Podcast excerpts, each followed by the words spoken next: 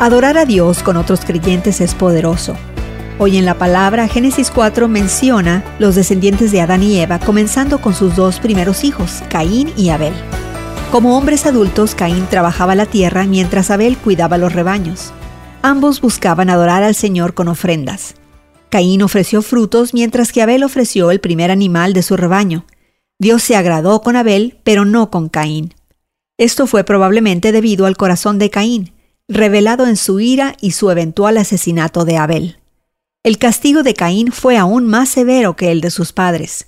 Se convirtió en un hombre errante, alejado de Dios. Aunque la descendencia de Caín progresó, no fue la más significativa. Pasado un tiempo nació Set, de Adán y Eva. Set fue un hijo para reemplazar a Abel. La descendencia de Set se rastrearía hasta Noé y sus hijos.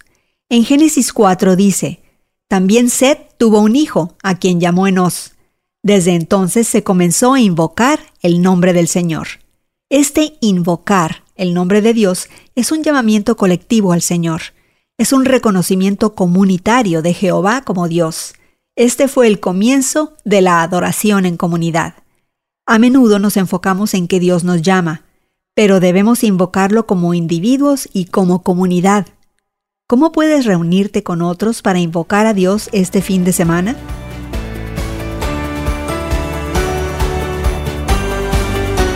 Hoy en la Palabra es una nueva forma de conocer la Biblia cada día, con estudios preparados por profesores del Instituto Bíblico Moody.